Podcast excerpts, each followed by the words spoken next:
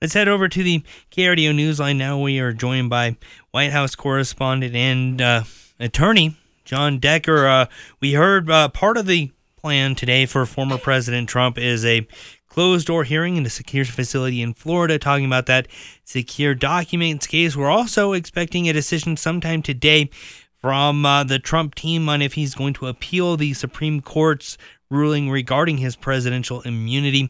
Uh, Jon, what does it look like if uh, he were to appeal what was a pretty kind of black and white ruling last week? Well, it was. This was a ruling by a three judge panel, unanimous ruling by a three judge panel of the D.C. Circuit Court of Appeals. In their ruling, they have given Donald Trump's lawyers until close of business today, 5 p.m. Eastern Time, to file an appeal of that decision by the D.C. Circuit Court of Appeals.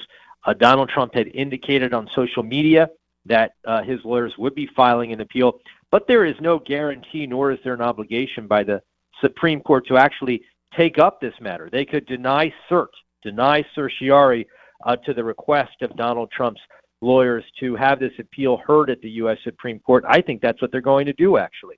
Uh, and we could get a decision by the Supreme Court on that particular issue relatively quickly in the sense that we know with that case regarding Colorado that took place last week at the Supreme Court, the Supreme Court uh, received that appeal. Two days later, after receiving that appeal, they scheduled it on their calendar. They put it on their docket. And then a month later is when uh, that case was heard by the Supreme Court. So the Supreme Court can act very quickly when it wants to and when it needs to and and these cases very different. Uh, here in Colorado, it, it, you know it it's it feels sometimes like what was just a decision that would have impacted Colorado is now being projected uh, to be Colorado trying to impose its will on the nation.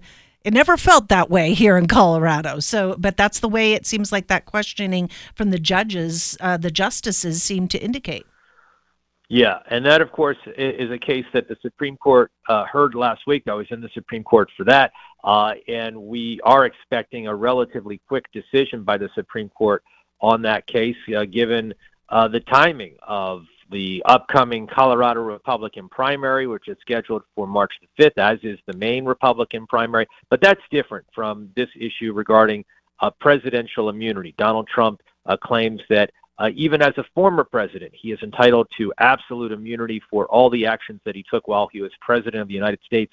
That argument, that legal theory, rejected uh, both at the trial court level by federal district court judge Tanya Chutkan and at the appellate court level by a unanimous panel of the uh, three judge panel of the D.C. Circuit Court of Appeals yeah, it'll be interesting to see exactly how that plays out, and of course, with the uh, with that closed door hearing today involving the uh, secure documents and that document storage issue as well. So a lot uh, to keep monitoring. Jon, appreciate your update this morning.